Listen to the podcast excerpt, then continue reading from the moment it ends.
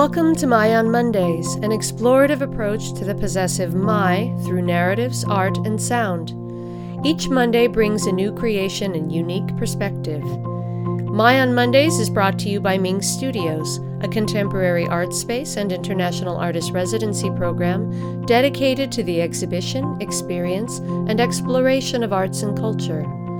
Along with exhibiting artists from around the world, Ming also serves the community by hosting innovative programs including performances, workshops, screenings, readings, artist talks, and other cultural activities. For more information, or if you'd like to participate in My on Mondays, you can visit our website at mingstudios.org.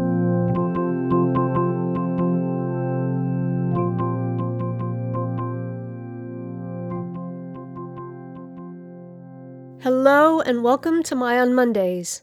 Today I'm speaking with international artist, teacher, and speaker Andrew Nemr.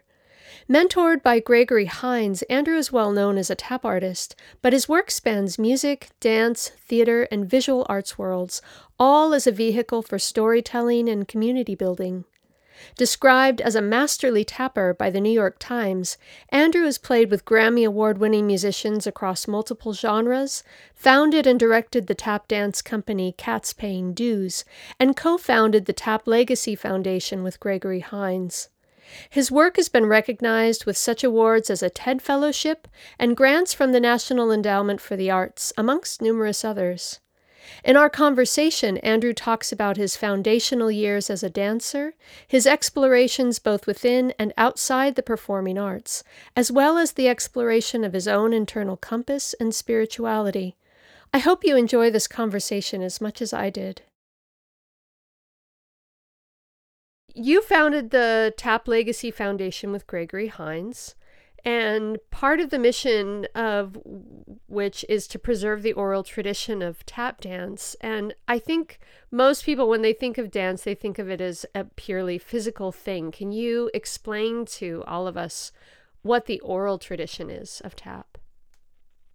Sure. That's a great question. Thanks. Um, so eh, I like to say everything in tap dance land is about people.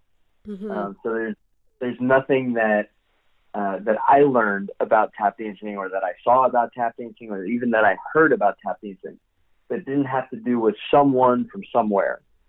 And so oral traditions are generally um, just things that groups of people do together that tend to be um, tend to be focused on developing or forming or uh, helping to form the identity of that people group, whoever the group of people are who are doing this thing together. Mm-hmm. In tap dancing, the actual craft, like the actual dancing, is none of it's written down. So there's this ongoing kind of uh, almost need for the people who have been taught by folks from a previous generation to not only remember that stuff, but to find willing students uh, for whom they can pass it on and share it again. Yeah. Great. Well, that kind of uh, it leads into my next question. And your, I mean, your bio, your list of professional accomplishments is incredibly long. And so, you know, even just trying to figure out what I wanted to ask you for this interview was really difficult because there's so much that we could cover. And I really encourage listeners to visit your website and um, both yours and the Tap Legacy Foundation and whatever other websites you'd like for me to list, because here we can only graze the surface for an interview. Um, but you've been either mentored by or worked with an amazing, really incredible list of artists. Um, Gregory Hines and Savion Glover being some of the more notable, and along with legends from before their time. And I'd like to know, and I'm sure the listeners would as well, what has been the most meaningful thing you've gleaned from your time with all of them? Because I imagine it's not just dance technique. No, not at all. Yeah. Mm-hmm. Um, wow. So, gosh, I guess I, sh- I should say I was like my time um, as a as a dancer was really just amazing because I was able to be alive Hmm. during when um, this kind of last generation of elder tap dancers uh, was still around Yeah. and they were still up on their feet and dancing and you know talking to people and and I was one of those people that they talked to. So Mhm. I don't take that for granted. It's the thing that allowed me just even the opportunity to, to be around um, many of the dancers that I was able to be around. That said, oof, I think the thing that I've gleaned from most of the dancers, and it kind of changes. You know, if you'd asked me this 10 years ago, my answer probably would be different. Sure. Yeah. but but right now, the thing that's coming to my mind is just uh, resilience. It's, Okay. Each one of them had an ability to stick around in a way that the challenges of their own life, whatever they may have been, and some of them had really challenging lives, did not show up on the stage Mm-hmm. and it didn't really even show up in their dancing often. Um, for some of them, it did, but more often than not, their dancing had kind of a a sense of lightness and uh, joy, and kind of like a a heightened expression of all the good stuff. And even even if the song that they were dancing to or the thing that they were trying to express wasn't um, wasn't on the the happy side of things. It wasn't burdensome. It was Yeah. this is hard, and look, we're gonna we're gonna dance through this thing. Yeah. Sort of channeling from from kind of a place of pure expression almost. Yeah, they. I mean, they they all were unique in their individual connection to their craft. Mm-hmm. and so it was it was really just beautiful to be around you know a Jimmy Slyde or a Lon Chaney or a Mabel Lee or a Tina Pratt Mm. and each one of them would be telling you something about this big cr- craft called tap dance um, that you wouldn't get from the other one Mm-hmm. because their personal journey through the craft and you know through life was extremely unique it was theirs Yeah. and and that journey you know their life journey was attached to the way they decided they wanted to dance God, what a rich, what a rich education. I just, Yeah, I, I mean, I, I can't even imagine what, what that must have been like for you. And this is at what age would you say? Oh, gosh, I- uh, age range. i was i was a teenager through mo through most of it like teens and 20s Wow. God, such formative years and you're you're able to learn with these people. That's so incredibly fortunate. I mean, I'm sure a lot of it is due to your own hard work, but just yeah, to be to be able to as you say, be alive when they're still alive, you know. It's uh yeah the the opportunity was i mean it's unlike anything else that i've experienced and yeah. even in the context of you know learning other things the idea of having access to mentors who are who are that diverse Mhm. and that formed in Mhm. what it is that they do um, i've found to be unique you know across experiences Incredible.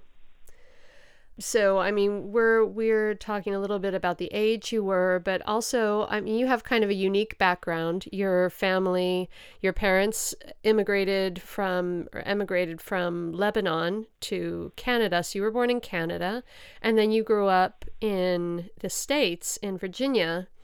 And so a lot of your work seems to revolve around the idea of identity. And in one of your videos, you make an, a really important point.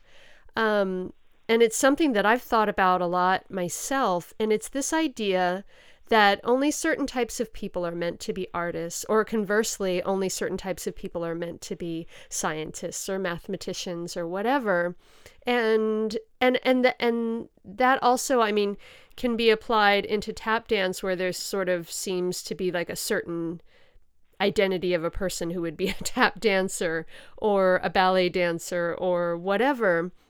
I think some of this is tied to our own need to feel a sense of belonging, but it also limits us so much. And I'm wondering what it is, what do you think kept you from feeling bound by that as you were growing up? Do you think it, it was your own background straddling cultures? Um, or do you think it was just your own innate desire to explore? I, I think for me, the the first thing that gave me a sense of uh, playfulness, if if nothing else, with regards to you know jumping into one space or jumping into another space, was the fact that um, I'm an only child. It's just me and my folks, and as much as my parents kind of love Lebanon and love the things from that country, um, and their their own kind of formative identity there. I didn't grow up in kind of a Lebanese enclave. Mm-hmm. Okay. So I, uh, I had the culture of my house, but every place else was like another place with other people and like different kinds of language and different kinds of um, you know unwritten rules about the way people interacted socially and what what jokes would, you could get away with and what people wouldn't laugh at. And all these all these things were kind of areas of discovery very very early on for me.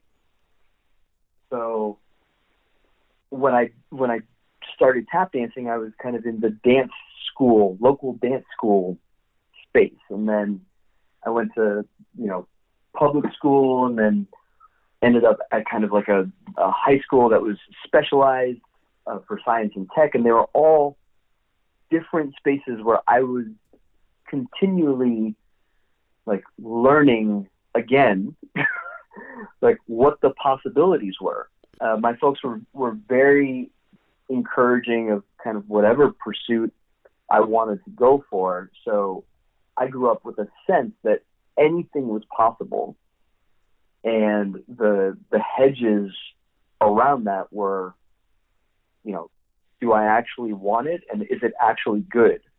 And so you ended up um I know that your your degree you'll have to remind me of what it was what the technical title of it was but in, in computer computer art with a com- specialization computer animation. Okay, thank you. yeah. And do I am I remembering correctly that you also um studied was it ornithology? Or am I confusing this with another conversation that I had? Ornithology is a Charlie Parker tune, um, which works. So I'll I'll take that. But, uh, no, I don't have I don't have any other kind of official official degrees. I apprenticed uh, for uh, for a time to become a pastor. Oh, um, okay. I, I don't know where I got the ornithology from. I did ichthyology research when I was in high school. Oh, so ichthyology. That... that was what it was. but man, that's like that's very deep in the in the record. So I'm very impressed that you found that.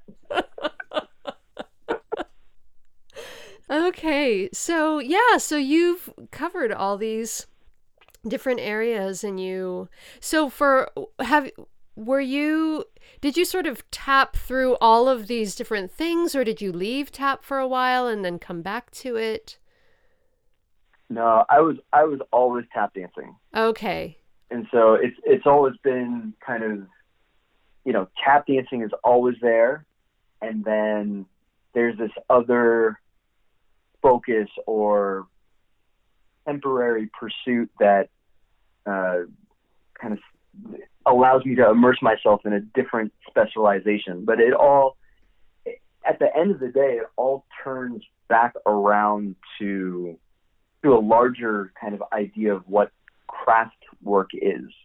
Yeah. And what what being what being a, a person is really. That's another one of my questions, actually. Um, so, in in one of your TED videos, you talk about your journey as a student of TAP and then your professional trajectory, which eventually led to, as you describe, hitting hitting your wall or what a lot of people would call burnout. And then you talk yeah. about um, realizing the necessity of your own inner journey and um, and the importance of discovering who you're becoming and and this also ties into the question of identity but my question is um, you know artists are always exploring um, i think themselves and then the world around them but for you who this became a very sort of um, a very necessary for your own physical and mental mental health was just to looking inward and discovering who you're becoming. So I'm curious, who are you becoming as you see it, at least in this moment of your life? Oh man, I hope I'm becoming um, a more attentive, uh, intentional, prayerful follower of Jesus. You know, for for me, one of the things that happened um, when I hit burnout was that I had to come to the realization, and you know, burnout kind of can help with this. I I wouldn't recommend it, but mm-hmm. I kind of had to come to the realization that the way I was thinking about things wasn't producing the outcome that I thought it should. Mm-hmm. So instead of thinking that like you know, all the other variables were obviously, you know, poised against my way of thinking. I finally just buckled down and took the hit and said, all right, well, maybe I'm thinking about this wrong. And the thinking for me had to do with the way that I related to my work, my family, personal relationships, kind of every major corner of my life. And it was in rethinking well, first discovering the assumptions that I was working with, and then rethinking them. That uh, you know, I I have landed on this new or new word journey. It and it felt brand new when I found it, and then I'm like, wow. wow. I'm always really interested in how spirituality affects people's art and their work and you know and how it how it sort of winds itself through people's lives how do you think your um, work as far as like performance and, and what you're doing with dance has evolved or changed or or maybe just how you approach it since you've made this change in your life Ooh, that's a really good question. Um, that one wasn't on my list. hey,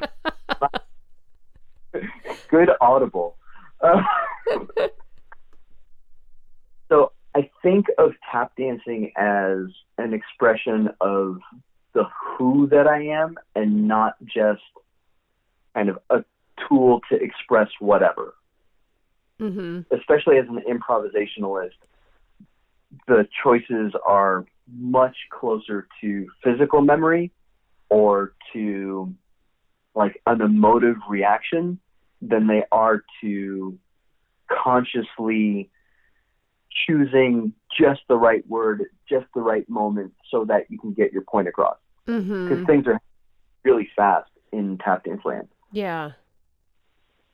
And so there are propositions um, in the documented words of Jesus that have to do with the nature of reality, that has to do, that have to do with the kind of experience of life that one can have. And I would like to think, and you know, video documentation and probably talking to people who've seen me dance over the course of years would be a better judge of this than me but I'd like to think that my dancing has changed to be a reflection of kind of a, a greater embodiment of the proposition that Jesus has rather than other propositions. Okay. Frankly. I was curious about like when I was was watching your videos, I was curious if it was improvised or if it was um you know all planned out and Almost everything that you see online is probably improvised unless I'm with a group. Yeah. Even then, you know, there's there's potential for communal improvisation. Yeah. Wow, I, I it's a it adds a whole new level when, you know, watching say watching a video of you online and knowing that you're improvising that. it's um that's pretty incredible. So, what are you working on right now? What's your artistic focus at the moment? Ooh. Um, so I have, two projects in the works. A band that uh, we just had the opportunity to perform at, locally at the Eagle Jazz Festival earlier in the in the fall. Um, so that's that's percolating. You know, to to be able to put a band together and have enough original music to, to go live is is something that's not common and Yeah. to hear the music gets really exciting. So I'm like, okay, where can we do that again? Mm-hmm. And the other piece that I have uh, that's in development is an endurance piece, which the idea for it has been floating around for the past seven years, and it's only been in the past maybe year and a half that the creative team for it has kind of found each other, and so those are the two things that I'm that I'm working on that focus wise for my so, craft. Can you describe endurance piece? What that Yeah, that's uh, baseline tap dancing for 12 hours straight. Okay. In the mode of endurance art, like endurance performance art, in the mode of uh, endurance protests, the things that we do to shift things, Mhm. Yeah. either in, or even a- attempting to shift things in the rest of the world, tend tend to be acts of endurance. And so I've been I've been thinking about doing this for a very long time, um, and just just now seem to be getting to a place where it might be possible. Okay, and is there a specific focus? You know, if if the goal or the idea is to shift something, is is there a focus in mind with that, or you is it just sort of see what happens? I don't know yet. okay, fair enough. yeah, there. So the piece started on account of uh, bearing witness to the Syrian civil war. Okay, and and seeing that as literally a, a reflection kind of within my lifetime of what my parents went through in Lebanon. mm-hmm. Yeah, And as a tap dancer, you know, I felt like my choices to engage were somewhat limited. And I wanted to do something, and the first thought that came to my mind was, I can tap dance for a really long time.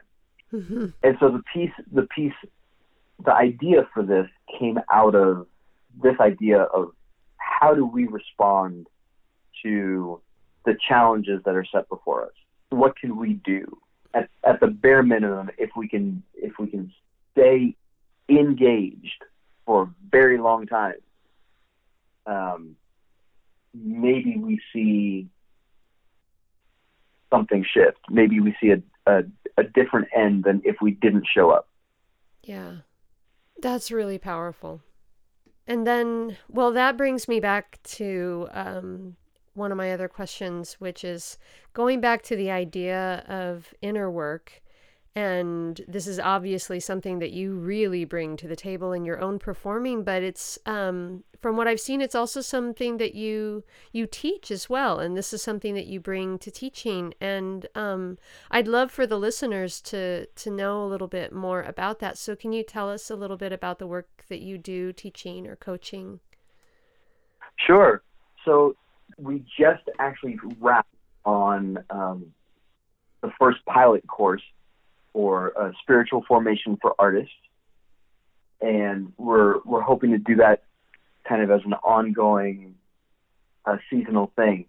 But basically, whether in tap dancing or in other in other forms, um, there's this really beautiful relationship that artists are attuned to already between the things that we believe, the things that we do, and the people that we become. Mm-hmm. And so, in in the courses that I teach and in the coaching that I do, I just try to articulate that and and bring that more to light, uh, so that maybe, as it was for me, things that I'd taken for granted for many, many, many, many, many years, I can now have a little bit of space between me and that idea, and then I can play with it and see if if I play in one direction, what happens. If I play in another direction, what happens. And and the ideas are formative. They don't stand outside of the person that I'm becoming.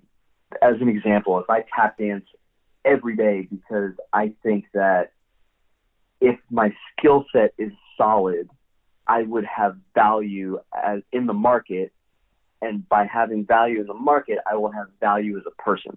Right? That's a that's kind of an insidious idea. Yeah, totally. That, that's pervasive, and that was that was my practice for a while. Unbe- even unbeknownst to me, it was like because I'm immersed in this pursuit of being a career tap dancer. That's kind of the governing idea. Now, yeah, across ha- disciplines. Yeah. Sure. And so, what happens now if there's a different proposition for my personal value? What does that do to my practice? So the the way that I like to approach it is just set a, a different proposition. So if there's another proposition that says instead of market value denoting personal value, say you have a proposition that says you have inherent value, regardless of any other relatable or like comparative metric. If we take that as the starting point, what happens to our art practice? What happens to our relationship to the market? What happens to our relationship to our friends? What kind of person would we become if we actually believed we had inherent value, right? And so it takes some time to kind of think through these things and play them out and kind of bump into habits of thought and action because we're, you know, I'm I'm not super young, so it's like I there's some formation in me that's based on some propositions that I might not necessarily even agree with, but I was I was immersed in them. And so to take a to, to take a new one and kind of play with it and play it out, uh, even in in small areas, is uh, is kind of the thing I've been I've been trying to do. That's great and and so important and and so important to I mean not just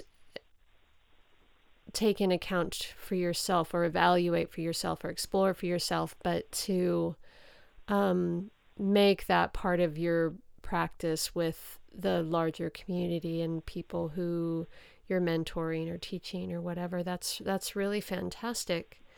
Um, so my last question is, I guess, going away from the inner and sort of looking outwards. I mean, you're very entrenched in in the dance world in the tap world.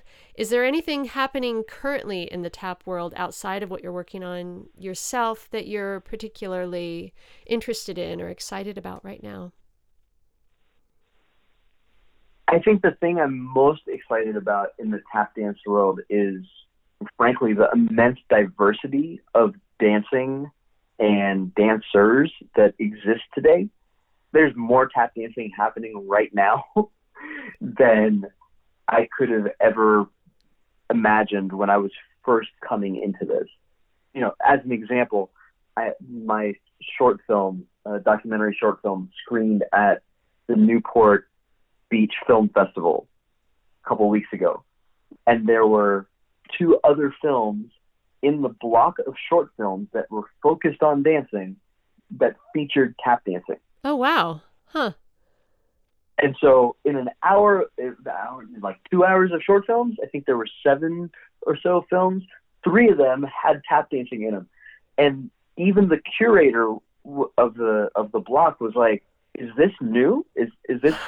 you know, should we be expecting more of this?" And I'm like, "I'm ho- I hope so, because there's so much activity. That's great, and that's that's really exciting.